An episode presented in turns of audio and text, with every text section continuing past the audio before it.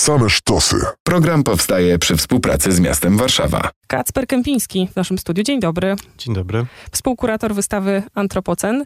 Jeżeli ktoś ma tendencję do odkładania czegoś na ostatnią chwilę, to w zasadzie to jest ten moment, żeby wybrać się do Zodiaku, czyli Warszawskiego Pawilonu Architektury. Do końca tygodnia wspomniana przez nas y, wystawa. Zdefiniujesz krótko antropocen, a potem przejdę do drugiej połowy mojego pierwszego pytania. Tak, więc antropocen i, i ten tytuł to oczywiście nawiązanie do tej dyskusji w gronie naukowym, e, w gronie osób zajmujących się geologią, e, fizyką planety i tym, co, co z nią ludzie robią. E, I tym, że nasz wpływ na, na glob, na krajobraz, na struktury w takim globalnym, w globalnej skali przybrał tak dużą E, tak, duży, e, tak dużą skalę, tak duży wpływ mamy, że to właśnie człowiek stał się tym głównym, e, główną siłą zmieniającą, zmieniającą Ziemię. Na gorsze. Na razie zmieniającą Ziemię. To, to w samym antropocenie, myślę, że sam antropocen jako słowo nie jest oceniające, tylko to chodzi o opisanie tej głównej siły, która, która ma wpływ na geologiczność, na strukturę planety. No i właśnie tak jak poprzednie epoki geologiczne, one miały swoje swoje kolejne, e, kolejne wydarzenia właśnie geologiczne, naturalne, które, e, które sprawiały, że klimat się zmieniał i, i to było widać na przykład w skałach, w, w układzie kontynentów i tak dalej. Tak teraz tą, tą główną siłą zmieniającą kształt planety jest człowiek i dlatego antropocen, chociaż tych nazw jest, jest dużo więcej i też ta jest taka najbardziej powiedzmy podstawowa, domyślna, najprostsza, ale tych tytułów można przy, przywoływać wiele, bo mówimy o kapitałocenie, czyli że to tak naprawdę nie człowiek, tylko system kapitalistyczny e, kształtuje właśnie wszystkie te procesy, które, e, o których mówimy. E, nie antropocen, tylko andropocen, czyli epoka starszego białego mężczyzny.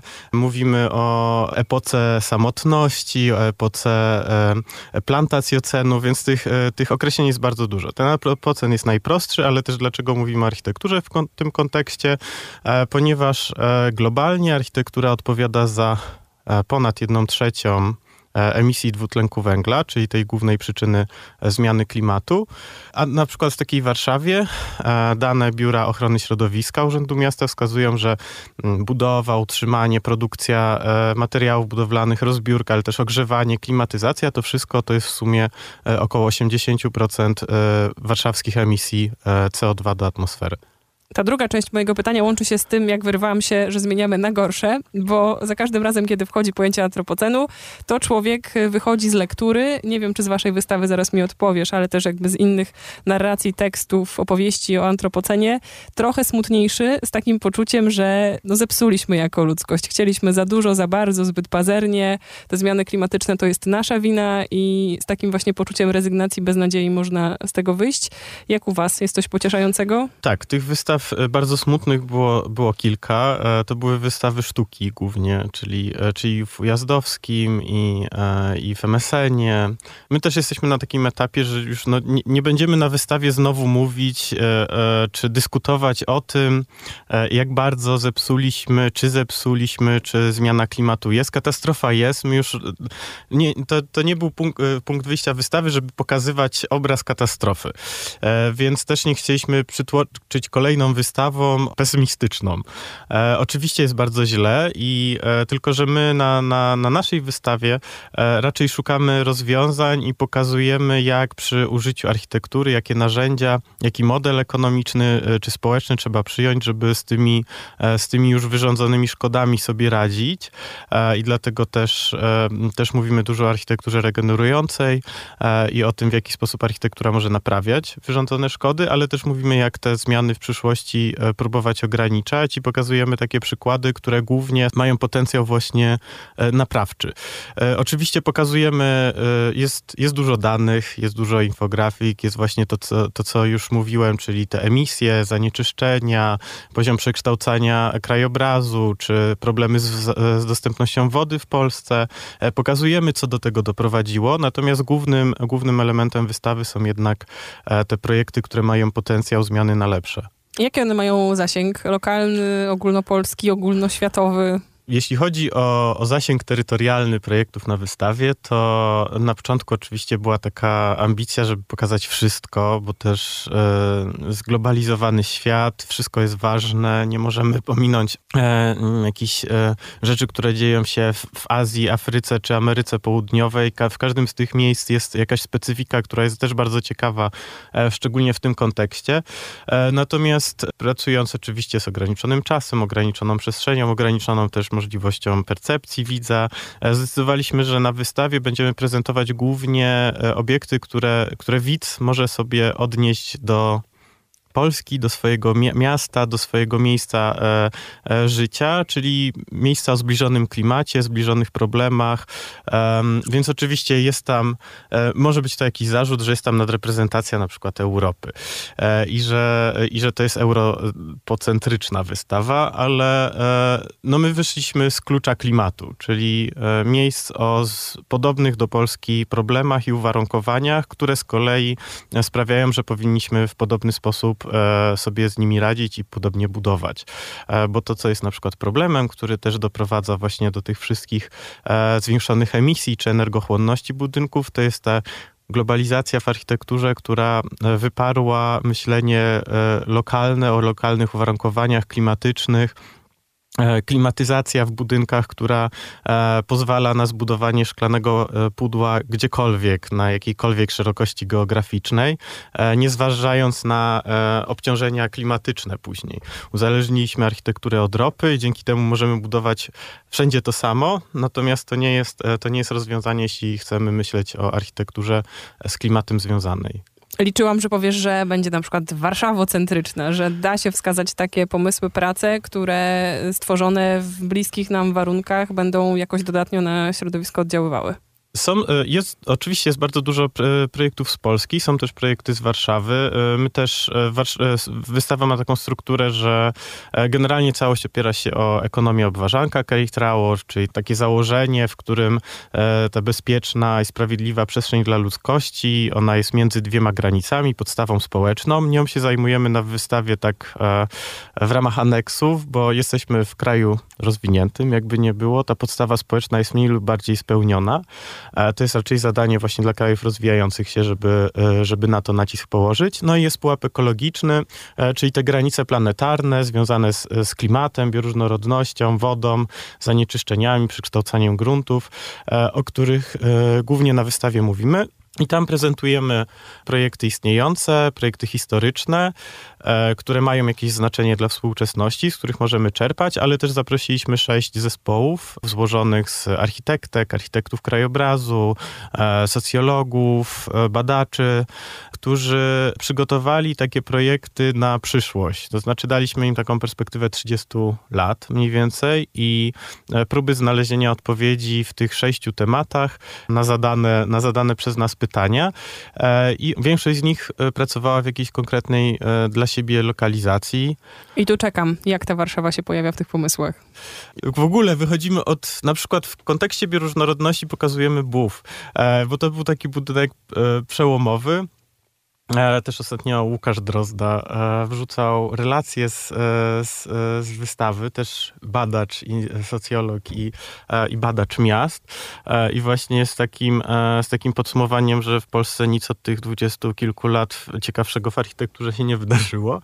Ale BUF pokazujemy też jako, jako przykład tego, że to był jakiś moment zwrotny, ale jest to przykład historyczny jednak. My już tak nie powinniśmy budować. Nie powinniśmy budować e, zieleni, która wymaga tak wielkich nakładów energii, pracy, e, utrzymania, że ta zieleń, która teraz powinna się na budynkach pojawiać, e, to powinny być bardziej mm, rozwiązania takie półdzikie, przyroda, która jest w stanie sama się utrzymać, dla której nie musimy pompować hektolitrów wody i to tym na przykład zajmuje się Kasper Jakubowski, czyli architekt krajobrazu, który pokazuje tą przyrodę, czwartą naturę, te e, rośliny ruderalne, czyli coś, co ma potencjał wyrosnąć gdziekolwiek, na opuszczonych parkingach, opuszczonych mm, e, budynkach, ale też na budynkach, które nie były projektowane jako zielone, czyli możemy sobie wyobrazić, że, że taki zielony dach może zaistnieć nie tylko na buwie, ale też na budynku, który takiego elementu w projekcie nie miał.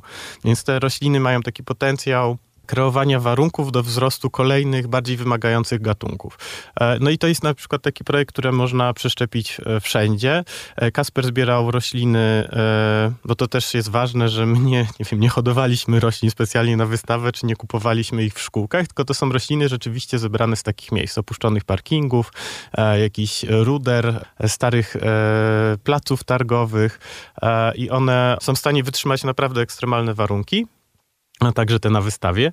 I one też są z Warszawy, też z, e, właśnie z, e, wokół Warszawy Zachodniej e, były zbierane, więc to są rośliny lokalne, chociaż nie zawsze rodzime. I zdaje się, że można się przejść z autorem tego pomysłu w tak, najbliższych można się dniach przejść w sobotę i to jest spacer, spacer rodzinny, spacer rodzinny i spacer roślinny, bo będzie właśnie poszukiwanie tych śladów takiej przyrody, przyrody nie, niezaplanowanej, przyrody, która rośnie sama i przyrody, która, którą często postrzegamy w kategoriach chwastów i to będzie ursynów. Także trwają zapisy, to zapraszamy na stronie Narodowego Instytutu Architektury i Urbanistyki, niaju.pl. Jakieś jeszcze warszawskie wizje, projekty? E, Czy Centrala na przykład? Oni zawsze coś warszawskiego. No Centrala w ogóle, cały projekt wystawy aranżacji jest, e, jest Centrali, bo wygrali konkurs, który ogłosiliśmy na, na projekt aranżacji i sama aranżacja jest bardzo warszawska, bo te wszystkie ścianki, postumenty, ekspozytory, które zbudowaliśmy, one są zbudowane z materiałów, które dostaliśmy z budowy Muzeum Sztuki Nowoczesnej, które jest dokładnie po drugiej stronie ulicy. E, czyli wszystkie te deski, one są z, drugiego, e, z drugiej ręki. One były używane do, na budowie do zabezpieczania rzeczy, do transportów, do, nie wiem, jakichś szalunków. My je u siebie w ogrodzie na Foxal e, nasza ekipa z Muchkru je przerabiała e, i e, częściowo samochodami, a częściowo rowerami cargo, a częściowo ręcznie na wózkach woziliśmy to później do Zodiaka. Więc ten obieg, obieg był bardzo zamknięty i to też jest pomysł centrali. Natomiast drugi projekt Centrala zrobiła na temat klimatu i na temat pogody w mieście i wpływu budynków na na właśnie takie wartości wilgotności powietrza, przepływu mas powietrza, e, temperatury, wiatrów i tego, jak, jak architektura może albo nie może wpływać. E, tam mamy dwa typy pogody, właśnie taka, która jest związana z e, jakimi masami powietrza, wyładowaniami atmosferycznymi, burzami, na które my żadnego wpływu nie mamy, ale jest druga, drugi typ, który właśnie związany jest z parowaniem, nagrzewaniem, radiacją, więc to jest to wszystko, co, e, co architektura powinna e, brać pod uwagę i oni wychodzą z takiego założenia, że ład cieplny, ład e, klimatyczny w mieście jest tak samo ważny jak ład przestrzenny. Czyli projektując budynek, powinniśmy myśleć o tym, jak bardzo on na przykład ochłodzi, ogrzeje albo zablokuje przewietrzanie okolicy. I jeszcze coś warszawskiego? Nie to, żebym się strasznie o, opierała. Dworzec centralny z historycznych projektów w kategorii przekształcanie gruntów i tu też mamy, e, e, też mamy dużo takich komentarzy, że właśnie ludzie nie mają świadomości, jak bardzo rozbudowana jest ta struktura podziemna i też, bo dworzec pokazujemy na makiecie razem z podziemiem, ale też to zdjęcie z budowy jest takie bardzo, e, bardzo symboliczne, gdzie, na, gdzie widać, że ten dworzec centralny to jest tak naprawdę spora część śródmieścia Warszawy. I, I, on ma wielki wpływ na to, co powyżej, na to, co może rosnąć, na to, co może zostać zbudowane. Mamy też ciekawy projekt, e, który nie jest może architekturą jeszcze, e, Biel Studio e, i to jest lastryko, które, które powstało z, mm, jak normalnie w lastryku mamy ten, e, tą masę wypełnioną skałą, tak tutaj w tym lastryku zatopione są odpady ze spalarni, z warszawskiej spalarni śmieci. Taki odpad, który już nie może zostać nijak zrecyklowany, bo, bo nie nadaje się do żadnego ponownego użytku. No I oni właśnie szukają dla niego nowej roli i to jest, e, to jest między innymi to Lastryko, to jest projekt badawczy, to nie jest jeszcze wdrożone, ale taki fragment mamy. W tej samej kategorii, bo to są zanieczyszczenia, ale zanieczyszczenia właśnie traktowane jako zasób. E, mamy też, mówimy też o Muranowie i gruzach. Właśnie to mi e, przyszło do głowy, że mamy w historii Warszawy już tak. takie tak, przykłady. Tak, więc, więc jest Muranów, są gruzy. Jest warszawianka, która opowiada o tym właśnie, jak projektować krajobrazowo w, z siłami natury, to znaczy traktować właśnie naturę jako partnera, ale traktować też naturę jako budulec swojego projektu, bo to jest projekt e, urbanistyczno-architektoniczno, jeszcze artystyczny, który może teraz nie wygląda tak dobrze i ten, ta struktura się zatarła, ale w Warszawiance właśnie widać, jak, jak architektura może, e, może operować w takiej skali, skali jakiegoś założenia przyrodniczego też i jak może nie zaburzać, e, gdy nie musi na przykład przepływu wody, a wraz z nim migracji różnych e, żyjących w ziemi stworzeń. No i te, te, temu też poświęcamy, e, poświęcamy kawałek wystawy w kontekście krajobrazu i kształtowania właśnie takich form, e, form architektonicznych. Ja już nawet mogę tę warszawskość odpuścić, bo myślę sobie, że i tak ciekawie schodzimy od takiego ogólnego poziomu, od początku, od definicji antropocenu na ten poziom lokalny, ale chciałam jeszcze, żebyś e, powiedział, jakie inne zmysły czy metody poznania włączacie do opowieści o antropocenie? Bo wydaje mi się, że to jest więcej niż architektura. Dźwięki mi się kołaczą po głowie i kompozycje, które powstały w związku z wystawą. Te spacery, że jest to jakieś takie szerokie spektrum myślenia i doświadczenia o takim odległym, jakby wydawało mi się od człowieka pojęciu, jakim jest antropocen, chociaż bezpośrednio człowieka dotyczącym, więc kolejny paradoks. No generalnie chcemy poszerzać rozumienie architektury, poszerzać też jej zakres, zakres rozumienia, ale ale też grono osób, które się architekturą zajmują, bo wychodzimy z założenia, że jednak architektura, e, miasto, budowanie jest zbyt ważne, żeby zostawiać je tylko i wyłącznie architektom.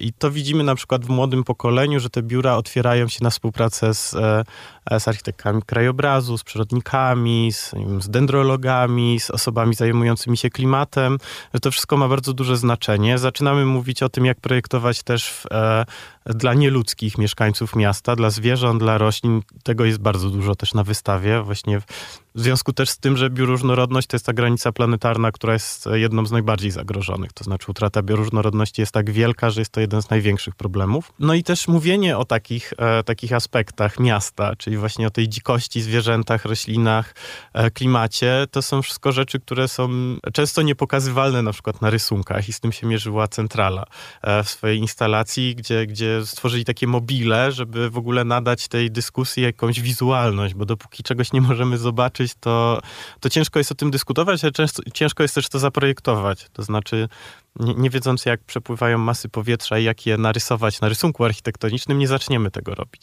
E, więc, e, więc to jest o tyle ważne, ale właśnie te inne zmysły. Oczywiście dlatego zależało nam na wystawie na wprowadzeniu prawdziwych roślin. Mamy glebarium, które jest tą ławką dla, jak to centrala określa, ławką dla nie, nie, e, nieludzkich e, gości wystawy, e, czyli takie, Kładą się? taki kompostownik mhm. dla, dla różnych owadów i robaczków. Ca, ca, cała ta aranżacja jest taka bardzo, te, te, te surowe drewno i z, widocznymi śladami wcześniejszego użycia. My na wernisażu już widzieliśmy, że ludzie po prostu podchodzą i dotykają i że to jest ciekawe też właśnie nie tylko wizualnie, bo zwykle wystawy są takie, szczególnie wystawy sztuki, one są czyste, dopracowane, białe, estetyczne, białe, estetyczne minimalistyczne, tak. A tutaj, tutaj można sobie dotknąć, można zobaczyć, jak bardzo to jest krzywe, jak bardzo to jest nierówne. E, no i mamy też e, instalacje e, dźwiękowe dwie i tutaj właśnie w kontekście bioróżnorodności to jest utwór Dobrawy Czocher.